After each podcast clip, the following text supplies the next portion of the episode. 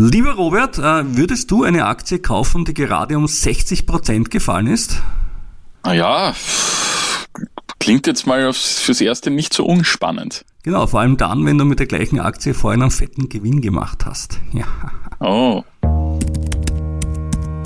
Sie hören den Kurier. The first rule in investment is don't lose. And the second rule in investment is don't forget the first rule. Ziemlich gut veranlagt. Der Finanzpodcast von Kurier und Krone Hit. Liebe Anlegerin, lieber Anleger, herzlich willkommen zu Ziemlich gut veranlagt, dem österreichischen Finanzpodcast. Ich fühle mich ein bisschen wie im Urlaub, weil wir nehmen heute wieder mal remote auf. Ich bin zu Hause und der Robert ist auch zu Hause. Und keine Angst, Corona ist nicht zurück, sondern... Ich bin auf Urlaub. er ist auf Urlaub und macht trotzdem was. Mein Gott, Robert, du bist wirklich... Du der Held der Arbeit. Du bist der Held ja. der Arbeit. Das ist super. Ja, ja. Mein Name ist Rüdiger Landgraf und der Held der Arbeit ist auch da, nämlich Robert Kledorfer. Hallo Robert. Hallo Rüdiger. Der Herbst hält ja langsam Einzug ins Land, also die letzten Tage schön abgekühlt und es wird spannend, ob es auch konjunkturell zu herbsteln beginnt. Naja, gerade in Deutschland schwächelt ja die Wirtschaft. Das Bruttoinlandsprodukt äh, dort wird bis zu einem halben Prozent schrumpfen, teilte das Institut für deutsche Wirtschaft diese Woche mit und im Frühjahr war ja noch ein Wachstum von einem Viertelprozent erwartet worden. Und auch in Österreich waren die Zeiten ja schon mal besser. Vor allem die Industrie hat Auftrags- und Produktionsrückgänge. Die Rückkehr auf ein Wachstum Wachstumskurs erwartet die Bank Austria erst im ersten Quartal des nächsten Jahres. Ja, und auch in den USA ist die Zahl der offenen Stellen überraschend stark gesunken. Das war ja in den letzten Monaten ja immer so ein großer Treiber der Konjunkturhoffnungen, dass so viele Stellen unbesetzt waren, aber es sind noch immer zahlreiche Stellen offen dort. Äh, und auch die Arbeitslosigkeit in den USA ist nach wie vor sehr, sehr gering. Äh, das Verbrauchervertrauen in die Wirtschaft des Landes ist auch gering, auch ein interessantes Phänomen. Die meisten Verbraucher in den USA fühlen sich selber ökonomisch komplett benachteiligt äh, und sagen, pessimistischer Ausblick in die Zukunft, was für Amerikaner unüblich ist, obwohl ja eigentlich, wenn man sich die Konjunkturdaten so ansieht als Europäer, die gar nicht so schlecht ausschauen. Aber die gute Nachricht ist, die Börsen sollen das bereits alles äh, vorweggenommen haben. Normalerweise können die ein halbes Jahr nach vorne schauen, dass das berühmte, das ist ja schon alles eingepreist, ja. äh, Ob es dann wirklich so ist, wissen wir dann in einem halben Jahr, wenig überraschend. Aber nach dem fast üblichen sommerlichen Durchhänger jetzt im August sollte es bald wieder bergauf gehen, sage ich mal ganz optimistisch. Ja, schauen wir mal. Dein Optimismus in Ehren, lieber Rüdiger. Ja, du kannst ja auch shorten, wenn du möchtest. Das können wir ja alles. Wir können ja in beide Richtungen Geld verdienen, so ist es ja nicht. Äh, heute schauen wir uns mal die aktuelle Entwicklung beim Nestec an, sowie Kryptos Upstart ist wieder ein Thema, sowie eine türkische Airline-Aktie und auch Warren Buffett darf natürlich nicht fehlen bei uns. Ja, und von meiner Seite kommen chinesische Immobilienaktien sowie gute Zahlen von der Vienna Insurance Group. Und dann haben wir noch zwei Leseranfragen. Aber beginnen möchte ich nochmal mit den Zinsen. Ja, ich habe ja in der Vorwoche gesagt, ich habe mich bei Weltspann.at nach günstigeren Konditionen umgesehen und bin of all countries in Italien fündig geworden. Und hast du schon Geld nach Mailand transferiert? Nein, der Geldkoffer steht noch neben mir, ich bin da nicht runtergefahren mit dem Nightjet. Ganz ökologisch okay, nein. Äh, ich hätte es gerne runtergeschickt bis jetzt, daraus erkennst du, ich habe es noch nicht getan. Äh, aber ich habe vom Weltspann.at am Wochenende eine Nachricht erhalten, was die nächsten Schritte sind. Also erstens, ich muss Weltspann.at vom Bankgeheimnis entbinden, kein Problem soweit. Und danach mit der Post schriftliche Unterlagen nach Deutschland schicken, damit Sie danach diese Unterlagen weiter an italienische Banca Sistema schicken, bei der ich dann 4,4% Zinsen verkäst äh, bekommen möchte. Das ist ja der Sinn der Aktion.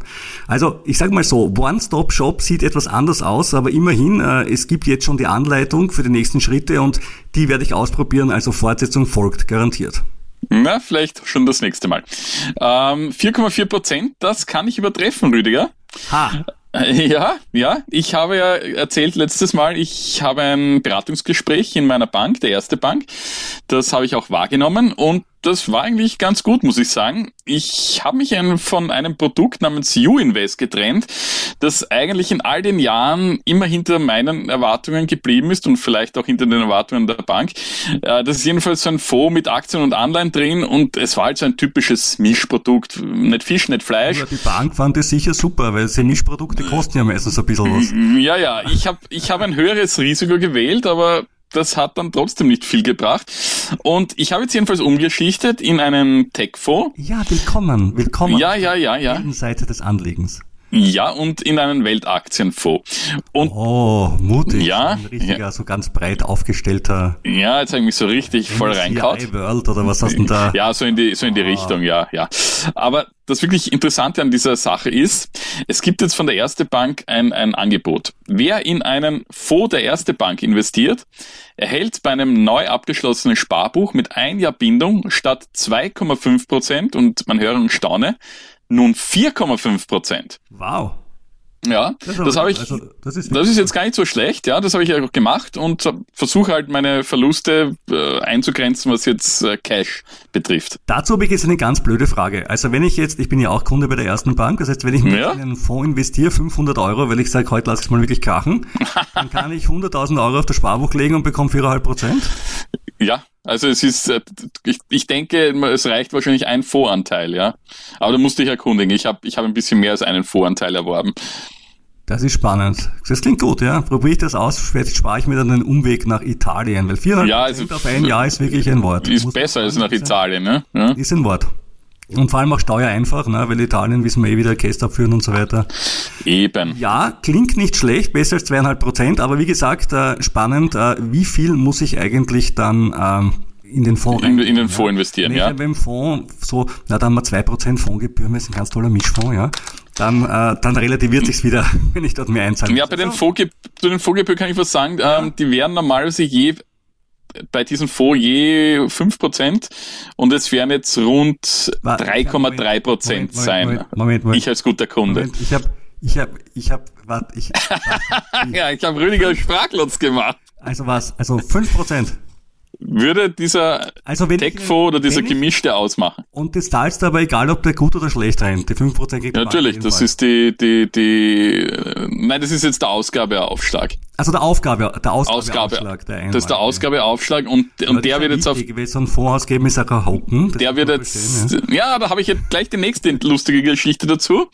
Apropos Fonds und Hacken. Ja, äh, ich habe noch ein, ja, ich habe noch ein anderes Produkt der Erste Bank, das mir nicht besonders taugt. Das habe ich ähm, Ende 2021 abgeschlossen. Ähm, das nennt sich Anlagemix. Das ist, ja, das klingt ja relativ. Ja, das ist, ja, das klingt ganz, ganz lustig. Das veranlagt, wie der Name schon sagt, in diverse Assetklassen. Und das Interessante dabei ist, dass der einzelne Kunde online einstellen kann, wie viele der Mittel in die jeweilige Klasse fließen soll. Ähm, also man hat äh, Aktien, Anleihen, Immobilien und, und Rohstoffe und Cash. Und dazu bestimmt man vorher seine persönliche Risikoausrichtung sowie die Streuung. Und dann legt das Tool fest, aufgrund dieser Einstellungen dieser beiden, die man vorgenommen hat, wie viel davon in die jeweiligen Anlageklassen fließt. Und ja, das, das Bekannte daran war, ähm, man kann dann noch selbst auch noch ein bisschen variieren, äh, wie viel da reinfließen soll. Aber prinzipiell kommt jetzt mal ein Vorschlag der Bank. Und nun kommt's. Ich habe den Vorschlag der Bank damals bei Abschluss so übernommen, wie er kam. Und wie gesagt, Ende Dezember 2021 abgeschlossen. Okay, 2022 war ein schlechtes okay, Jahr für Anleihen ja, und Aktien. Okay. Ähm, ist geschenkt. Also dieses ist Jahr geschenkt, ja, hab ich, da habe ich nichts zu gesagt. Und Jetzt ist heuer das Produkt auch erst 6% im Plus. Das klingt äh, für mich nach einer hohen Beimischung österreichischer Aktien. ich habe jedenfalls gedacht, wie es das geben kann und habe mir dann online nochmal diesen Anlagemix ähm, angesehen jetzt vor ein paar Wochen und ja, und da war ich dann doch ein bisschen erstaunt. Rohstoffe 17% Ja, die liefen 2022 wunderbar, aber heuer, äh, naja, Immobilien 8 äh, Immobilien rennen wegen der steigenden Zinsen schlecht und es gibt viele Abwertungen. Äh, da habe ich also meinen Berater gefragt, der sich dann auch in der Zentrale erkundigt hat und die Antwort war, der Vorteil des Produkts ist, dass man seine eigenen Ansichten in die Allokation einfließen lassen kann. Ah, ich weiß, ich, ich kenne das. Ich habe auch ein Produkt, äh, da kann ich selber meine eigenen Ansichten in meine Allokation einfließen lassen. Das ist mein eigenes Portfolio beim Direktbanker. Ja, das ist doch fein, ja. genau. Ich, und das Tolle ist, da zahle ich total wenig Gebühren. Ja, eben. Und dazu kommen wir jetzt nämlich, weil ja. Äh, der, der, Kunde kann jetzt die jeweiligen Balken der einzelnen Assetklassen verschieben, wie er möchte, weil es eben nur ein Vorschlag der Bank ist. Und die Sache mit dem Balken war immer natürlich bekannt, dass ich die selbst verschieben kann ich denke mir nur, bei knapp zwei Prozent Spesen im Jahr ist es wirklich zu viel verlangt, dass der Fondsmanager selbst das große Tuning vornimmt und der einzelne Kunde dann halt ein bisschen die Prozente anpasst. Aber wenn ich das Produkt de facto selbst managen muss, dann kann ich mir das selbst durch die Gebühr überweisen, oder? Weil was ja, hat er gemacht? Weißt du, oder oder, oder an, an Leute, die mit denen einen Podcast machen und dir tolle Anlagetipps geben, wie ich zum Beispiel. Also ich ja, auch nehmen. richtig. Ja. Weil, weil was hat der gemacht, Rüdiger? Weil ich, wenn ich noch immer 17% auf Rohstoffe setze in, in so einem Fonds, dann kann er was nicht besorgt. stimmen. Er hat sich wahrscheinlich besorgt gefühlt und hat sich gedacht, ja, ja. Na, ich habe jetzt jedenfalls selbst am großen Rad gedreht und äh, die Immobilien auf 2% und Rohstoffe auf 5% reduziert. Und entsprechend hast du natürlich dann die Aktien und Anleihen raufgedreht. So ist es, ja. Das geht es ja irgendwie nicht aus auf 100%. Genau. Das passt gut. Äh, wir kommen nämlich zur ersten jetzt von zwei Leseranfragen. Ja, also unser Hörer Robert, eine Namensgleichheit, äh, fragt, Hallo, habe gerade eure letzte Folge gehört. Kompliment dazu, inhaltlich sehr interessant und ihr zwei als Persönlichkeit wie immer super lustig und charismatisch. Schade, Robert, dass du keinen anderen Namen als Robert ausgedacht hast für die E-Mail. Besonders habe ich mich über das Zins-Special am Beginn der Folge gefreut. Ja, da haben sich, glaube ich, einige gefreut, deswegen haben wir es heute gleich wieder fortgesetzt. Jedenfalls, was haltet ihr eigentlich von deutschen Bundesanleihen mit wenigen Monaten Restlaufzeit mit einer Rendite von 3,5 Prozent per anno als Alternative zum Tagesgeld Festgeld? Wenn Kleinanleger nach und nach Banken Zentralbankgeld entziehen und es in die Anlageklasse Staatsanleihen schieben, könnte es doch auch Bewegung in den österreichischen Zinsmarkt auf Sichteinlagen bringen. Was denkt ihr dazu? Also die Hoffnung habe ich natürlich immer, dass äh, Banken aus unserem Konsumverhalten lernen, aber in Österreich ist sie ein bisschen jetzt noch äh, eher, wie soll ich sagen, überschaubar. Ja. Aber schauen wir uns mal das Produkt selber an. Also da geht es eben um deutsche Staatsanleihen, da kann man davon ausgehen, dass sie nicht pleite gehen. Also wenn Deutschland pleite geht, dann gibt es relativ wenig auf der Welt, was sicher ist. Also das, dieses Ausfallsrisiko würde ich äh, durchaus äh, genauso hoch einschätzen wie ein Sparbuch, wenn nicht besser. Das Problem ist ein bisschen äh, das sogenannte Doppelbesteuerungsabkommen. Die Deutschen verlangen ja 25% Quellensteuer und dazu den berühmten Soli-Zuschlag von ein bisschen mehr als ein Prozent. Und jetzt kannst du in Österreich äh, durch das Doppelbesteuerungsabkommen die Käst zwar um 15% verringern, es, äh, wenn es von Deutschland jetzt äh, also wenn jetzt die österreichische Case hernimmst mit 27,5 Prozent, die wir haben, 15 Prozent dürfen wir verringern, bleiben übrig 12,5 Prozent. Dann kommen von den Deutschen noch einmal die 25 Prozent Quellensteuer und dieser Soli dazu komme ich auf ca. 38,5 Prozent. Ja. Das ist dann, wenn ich sage, super geil, die zahlen dreieinhalb Prozent und ich zahle darauf 38 Prozent Zinsen, komme ich dann wieder auf zwei Prozent netto und da kann ich sogar ohne einen Fonds bei der ersten Bank das Geld, glaube ich, hinlegen. Jetzt ist es natürlich so, dass man rein rechtlich sich diese zu viel bezahlte Steuer auch zurückholen kann. Dazu machen wir Folgendes. Wir schreiben einen Antrag an die deutsche Finanz. Das äh, ist so einfach, wie es klingt, äh, nämlich nicht, aber da gibt es Formulare im Internet, kann man runterladen, alles machbar. Der ist dann kostenpflichtig, kostet so zwischen 40 und 100 Euro pro Antrag. Und Arbeitszeit steckst du ja auch noch rein, das muss man fairerweise sagen, das schreibt sie nicht von selbst. Oder wenn es den Steuerberater schreibt oder wer auch immer, dann hätte er auch gerne Geld dafür. Ähm, das heißt, wenn man sich das ausrechnet, man zahlt 16% so viel Zinsen, wenn man den Antrag nicht macht, dann würde sich das Ganze erst bei ca. 20.000 Euro rentieren, diesen Antrag zu schreiben, ne, weil die Zinsen zu gering sind. Ne. Also deswegen, ähm, ja, kann man machen natürlich, ist sicher, aber ich glaube, diese Doppelbesteuerungsabkommen, das ist ein bisschen die Tücke daran. Das klingt relativ komplex, kompliziert und teuer und daher eher abzuraten. Was anderes ist es noch natürlich, wenn du den, den Zinsertrag, der jetzt ja keine Sparzinsen sind, sondern auch äh, aus einem Wertpapier kommen, äh, wenn du diesen Zinsertrag jetzt gegenrechnen kannst gegen Verluste, dann kann es natürlich ja. viel früher Sinn machen, ist auch klar. Ja. Aus österreichischer Sicht kann ich jedenfalls noch dazu sagen, dass sich äh, dass die Republik plant, die sogenannten Bundesschätze wieder aufleben zu lassen. Was war das nochmal? Das war die Bezeichnung für festverzinsliche Wertpapiere, die von der Republik zwischen 2002 und 2019 herausgegeben wurden. Die Laufzeiten lagen zwischen einem Monat und zehn Jahren. Die Verzinsung war ganz okay. Wegen der Nullzinsen und der dann immer geringeren Nachfrage wurde das Produkt 2021 eingestellt, denn ab 2019 wurden gar keine Zinsen mehr angeboten für Anleger. Ähm, nun soll das Ganze aber eben wieder reaktiviert werden werden und der Staat hofft so mit attraktiven Zinsen dort den Banken ein bisschen auf die Sprünge bei den Zinsen zu helfen. Da natürlich die kritische Frage, wie viel äh, Schatz steckt im Bundesschatz oder anders gesagt, äh, weißt du ungefähr, wie die verzinst werden könnten? Naja, ich, die, die Frage kommt natürlich auch dann wieder auf die Laufzeiten an. Ich, ich glaube, unter, unter dem, um konkurrenzfähig zu sein, wird es wahrscheinlich mindestens, ich nehme jetzt mal das ein Jahr her, weil wir es vorher erwähnt ja. hatten.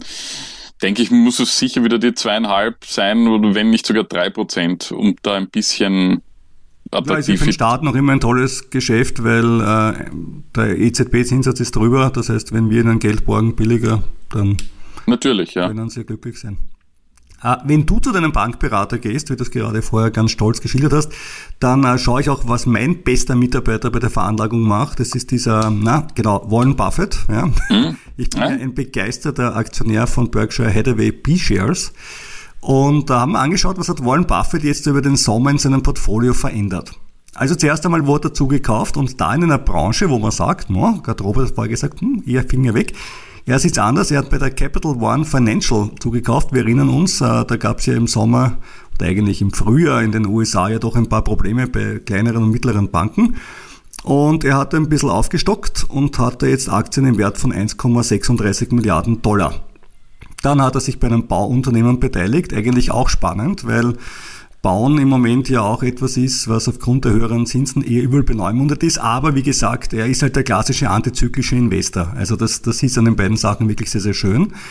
Dann noch ein zweites Bauunternehmen, das eine heißt DR Horton, das andere heißt Lennar noch ein Bauunternehmen, also er hat sich da wirklich rein, nämlich. Es ist mutig in Zeiten wie diesen mit den hohen Zinsen. Ja, aber er sagt halt immer, dass die, dass die Bewertung ähm, dieser Unternehmen jetzt so unten ist, dass wenn er es hält über einen Zyklus von fünf, sechs, sieben Jahren, dass es Spaß macht. Und das ist seine, okay. trotz seines doch schon fortgeschrittenen Lebensalters hat er noch immer einen längeren Anlegehorizont als ich zum Beispiel. Das finde ich immer wieder eine gute Leistung von ihm. Nein, also, Aber sicher nicht mehr als ich. Nein, nein, das, das, das gibt's ja gar nicht. Das, das gibt's ja gar nicht. Aber was man sagen muss, also er kauft wirklich antizyklisch und er hat auch, und das ist jetzt nicht antizyklisch, er hat eine äh, Ölfirma aufgestockt, nämlich Occidental Petroleum eigentlich, ist eine Öl- und Gasfirma und seine Position ist auch schon auf 14,6 Milliarden äh, raufgestuft. Wo ist er runtergegangen? Schlechte Nachricht für uns, Petroheads. Äh, General Motors, er hat also seine Beteiligung gleich mal um 45 Prozent abgebaut, also das ist recht, recht massiv, hat jetzt nur mehr eine Dreiviertelmilliarde Dollar dort und hat es ja schon im ersten Quartal, wenn du dich erinnerst, ja auch um 20 Prozent gekürzt. Ne? Also kannst davon ausgehen, dass der jetzt schon über die Hälfte weg ist von seiner Beteiligung. Sage ich mal, bei Autos ist er nicht so optimistisch. ähm, Global Life, Versicherungsunternehmen, ist er runter um 60 Prozent. Dann bei Marsh McLennan, das ist auch eine Versicherungsfirma. Da ist er ähm, eigentlich komplett raus, also hat er alles verkauft. Dann eine Energiefirma, Vitesse Energy, die war aber nur mehr eine Million, also das ist für ihn quasi so, äh, das ist schon zu teuer, die Excel-Zeile zu führen im Portfolio, da hauen wir es einfach raus. Ja, und Chevron, interessanterweise. Also Chevron, oh. die wir letztes Jahr ja wirklich äh, äh, das Ergebnis gerettet haben, wir erinnern uns, hat jetzt um 7% gekürzt, äh, hat jetzt äh, nur mehr 123 Millionen Aktien, was aber noch immer natürlich ein, ein deutliches Milliardenportfolio ist. Also ein Milliardeninvestment in Chevron. Dann ist er bei einer Chemiefirma rausgegangen, bei Celanese also ist nicht ganz rausgegangen, aber er hat seine Position um 39 Prozent äh, gekürzt. Und eine Aktie, die ich selber habe, ist auch rausgegangen, nämlich Activision Blizzard. Die habe ich ja nur gekauft, weil Warren Buffett sie gekauft hat. Und Warren Buffett hat sie ja nur hm. gekauft, wenn Microsoft gesagt hat, wir kaufen das. Jetzt hat Microsoft gesagt, okay, wir, wir machen das und, und die Kartellbehörden außerhalb von Großbritannien haben zugestimmt. Mit den Briten haben es ein bisschen einen Knatsch in der Sache. Das heißt, die Aktie steht jetzt bei 91 ja. Und Microsoft sagt 95 äh, zahlen sie dafür.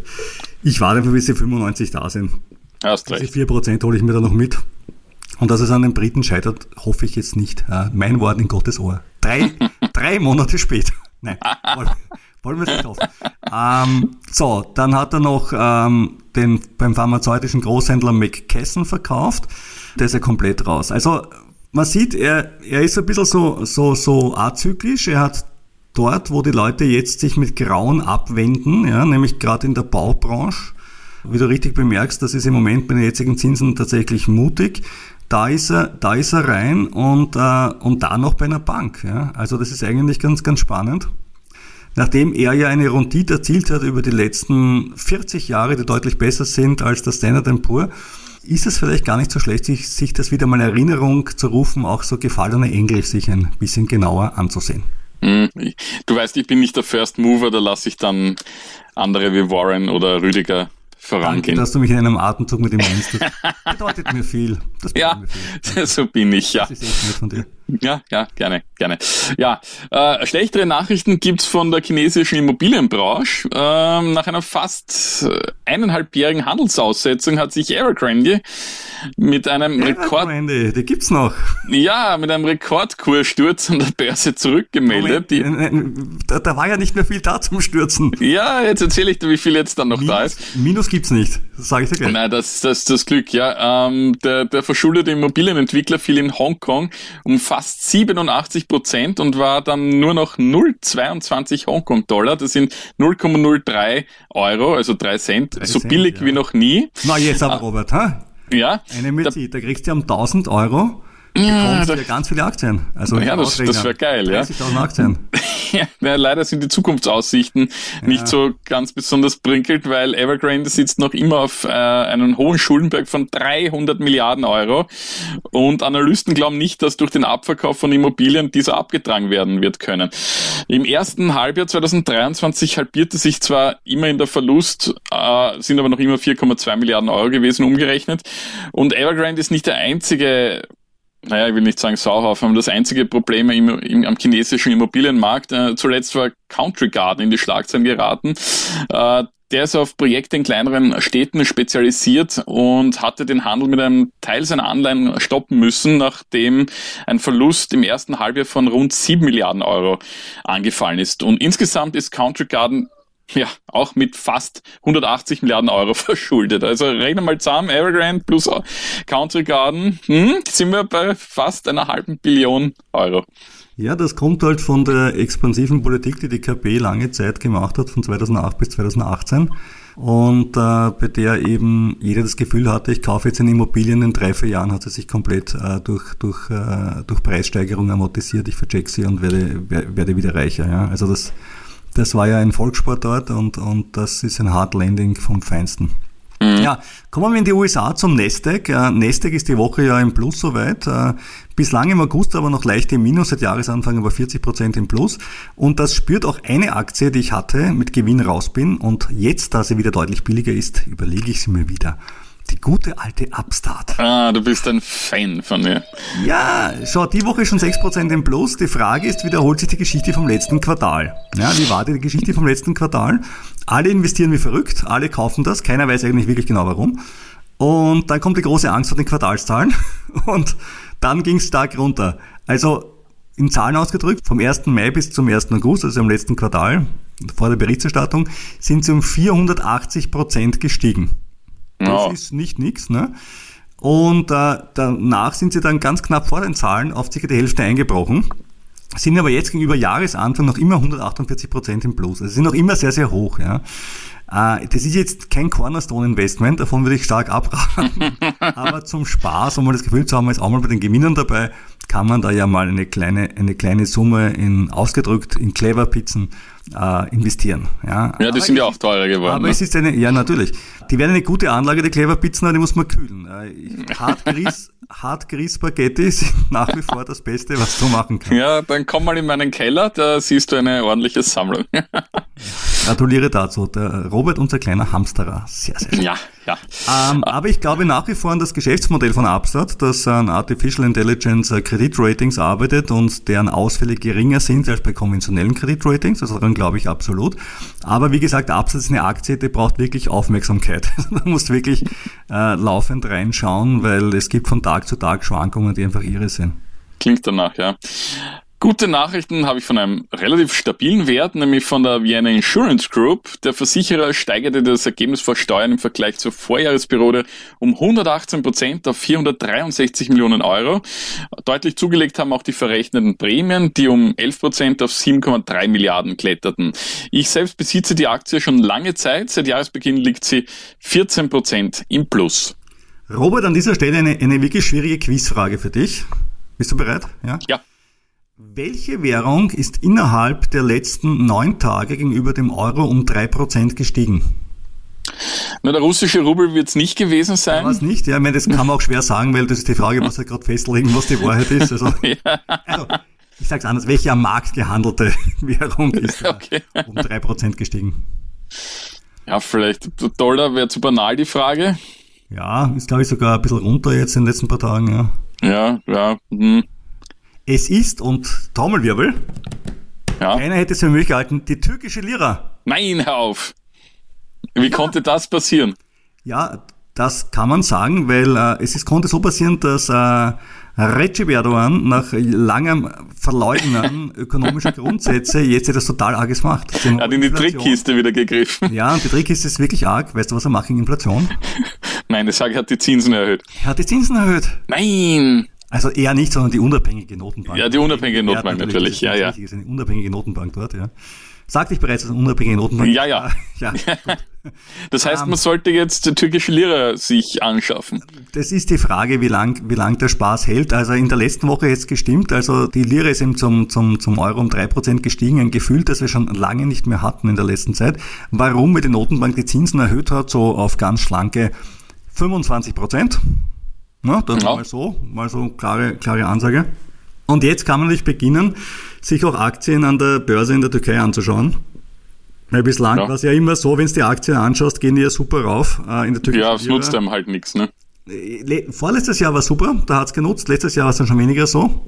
Äh, dieses Jahr ist es so, dass die ähm, Aktien bis jetzt noch relativ gut rennen. Und ich habe mir eine Aktie angeschaut von einem Unternehmen, nämlich Pegasus Airlines. Okay. Die fliegen auch von Wien weg Ja, weiß ich. und die sind in die Gewinnzone zurückgekehrt, haben ein KGV von 7,7 und ähm, relativ gutes Wachstum dieses Jahr gehabt, muss man aber fairerweise auch sagen, dass der Tourismus in der Türkei jetzt, jetzt wieder angelaufen ist und ähm, dadurch ist ein Wachstum vom letzten Jahr jetzt keine super Leistung. Wird von manchen empfohlen, aber ich habe es mir angeschaut und verglichen mit der guten alten Lufthansa. Ja, weil Airline, dann Lufthansa. Klar. KGV von Pegasus 7,7, KGV von Lufthansa 4,8. Denkst du schon, okay, Lufthansa ist billiger. Die Fundamentaldaten von beiden zeigen bei beiden, dass sie stark unterbewertet sind. Also wenn du dir anschaust, äh, welche Unternehmenswerte sie haben versus ihre, ihre Aktienkapitalisierung. Also das, das wäre bei beiden relativ okay. Aber ich bin ein bisschen skeptisch. Also wenn ich mir neben Ryanair eine zweite Luftfahrtaktie zulegen müsste, weil ich dazu gezwungen werde, dann wahrscheinlich eher die Lufthansa. Ähm, zumal man nicht weiß, wie sich die Wirtschaftspolitik von Erdogan weiterentwickelt und diese Unsicherheit würde ich mir dann doch lieber mit einem billigeren KGV abgelten lassen als mit einem teuren. Ja, an dieser Stelle unser Disclaimer. Die Erwähnungen von Aktien und anderen Wertpapieren stellen keine Kaufempfehlung dar. Du haftest für deine Entscheidungen und wir für unsere. Wenn wir selbst Aktien von Unternehmen, über die wir reden haben, sagen wir es dazu. Damit ein kurzer Blick zu Kryptos und Gold und ich habe beides, Kryptos und Gold, obwohl es keine Unternehmen sind, da sagen wir es auch dazu. Äh, Bitcoin ist seit Jahresanfang ja noch immer um 62% im Plus. Jetzt laboriert der Kurs schon länger so um die 25.000er Marke. Der klare Impuls nach oben oder nach unten ist zurzeit aus der Chart nicht so wirklich abzulesen. Gold ist im Wochenvergleich leicht rauf um 1,7%. Und kommen wir nun zur zweiten Leserfrage. Unser Leser Richard schreibt. Hi, ich bin ein begeisterter Hörer eures Podcasts, vor allem da er sich von den Deutschen mit einem österreichischen Schmäh etwas abhebt. Zu der Folge des Themas mit Spareinlagen und Zinsen habe ich folgende Frage an euch. Was haltet ihr von einer Anlageform eines ETF, welcher den Euro STR abbildet? Einerseits gibt es hier fast EZB-Zins und eigentlich sollte man die Cast zu Aktien mit Verlust gegenrechnen können.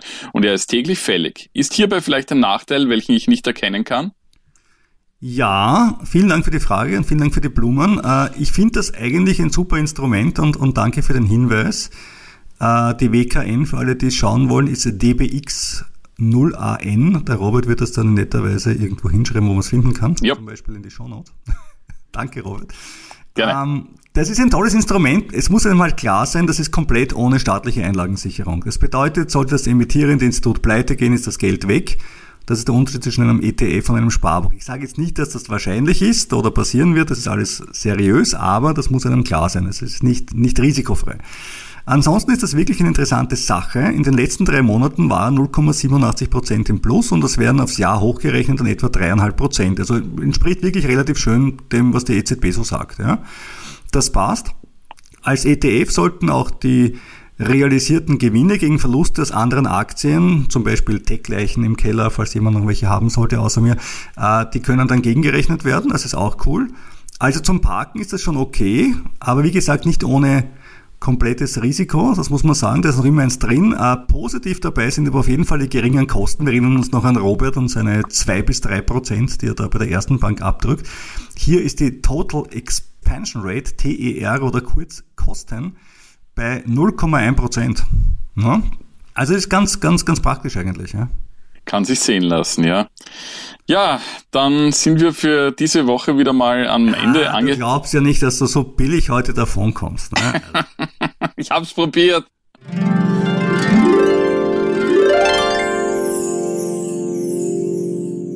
Wir kommen zu Elon Musk. Uh, Elon und die selbstfahrenden Autos, das ist keine einfache Beziehung. Seit Jahren kündigt er die schon an und seit Jahren funktioniert es nicht so wirklich. Letztens hat er persönlich in einen Tesla gesteuert, um zu zeigen, wie gut das FSD, Full Self-Driving, funktioniert. Das Ergebnis war eine Zeit lang nicht mal schlecht, also eine Baustelle durchgefahren und so, war alles ganz cool. Dann am Schluss hat der Tesla leider vor einer roten Ampel voll Gas gegeben oder eigentlich Strom gegeben, wie man sagen sollte. Und äh, Elon Musk hat dann einfach sehr, sehr konventionell mit der Bremse eingegriffen und das Auto gehindert, auf der Kreuzung ein anderes Auto zu durchbohren. Was nett war. Und die Unfall, oder Unfall, oder Unfall weiß ja keiner, aber die Ursache dieses Defekts lag angeblich daran, und jetzt kommt's, bei der Kreuzung gab es einen grünen Abbiegepfeil und der soll die Kamera des Teslas verwirrt haben. Also wenn der Tesla rot und grün sieht, sagt er im Zweifelsfall, entscheide ich mich für grün und dann ja. wir da drüber. Ja. Verhindert Auffahrunfälle. Verhindert Auffahrunfälle, erhöht Seiteneinprallunfälle. Äh, dafür gibt's was Tolles, nämlich es gab äh, vor, wenigen Tagen einen weiteren erfolgreichen Start der Falcon 9 Rakete und das führt zu einer beeindruckenden Statistik. 60 Mal ist SpaceX dieses Jahr gestartet, 60 Mal erfolgreich und 60 Mal sind dabei auch die ersten Raketenstufen erfolgreich gelandet, was die Kosten senkt. Also man sieht, äh, offenbar ist es leichter, eine Rakete senkrecht zu landen, als ein Auto selbstständig fahren zu lassen. Das hätte ich mir ursprünglich auch anders vorgestellt. Ja, die Zeiten werden sich vielleicht dann auch noch irgendwann ändern. Du meinst, Sehr spannend. Du meinst, dass sie dann auch abstürzen, das wollte ich nicht hoffen. Wir haben es eigentlich positiv gemeint, so. dass die Autos dann dort halten, wo sie halten sollen. Ja, jetzt aber wirklich, das war's dann für dieses Mal mit äh, ziemlich gut veranlagt. Wer uns schreiben möchte, bitte an ziemlich gut veranlagt at kurier.at oder an Facebook, nämlich ganz arg. Und das andere kommt auch noch die Postkarte für dich. Aber jetzt noch kurz zum Thema Facebook. Äh, dieses neue, weißt du, Meta Facebook, ja? Ja, ja, ja, klar. Äh, Facebook.com slash und jetzt wirklich schwierig zu merken, ziemlich gut veranlagt. Äh, dort gibt's eine Seite, wo ihr unsere Fragen stellen könnt, interagieren könnt und manchmal sind da Fotos von, von mir drauf, wo ich ein Bier trinke. Ja, heute leider nicht. Heute nicht, weil wir heute ja nicht im, im Studio sind, sondern zu Hause. Und zu Hause, wisst ihr, im Homeoffice, da sitzt man mit der Jogginghose und so. Das, da wollen wir. das, das, das wollen, ist zu intim, das ja. Wollen, das wollen wir euch so nicht zeigen, wie wir das Nein. Aber wir können es auch noch postalisch erreichen. Und genau, zwar an. Postkarte an Robert Kledorfer, an den Kurier, in, am Leopold-Unger-Platz Nummer 1 in A1190 Wien. Ja, wir freuen uns über all eure Anfragen, Anregungen, Beschwerden, Informationen, Fragen. Wir freuen uns über Bewertungen auf Spotify mit vier oder fünf Sternen. Wenn es drunter ja. ist, tut uns weh, aber nehmen wir auch. Und abonnieren bitte. Und abonnieren natürlich auch auf dem Podcast-Service eures Vertrauens. Und ihr könnt diesen Podcast auch auf Kurier.at hören. Und äh, das klingt ja besonders schön. So ist es. Und wir hören uns dann nächste Woche wieder. Dann sind wir vielleicht reicher. Aber sicher. Weiser.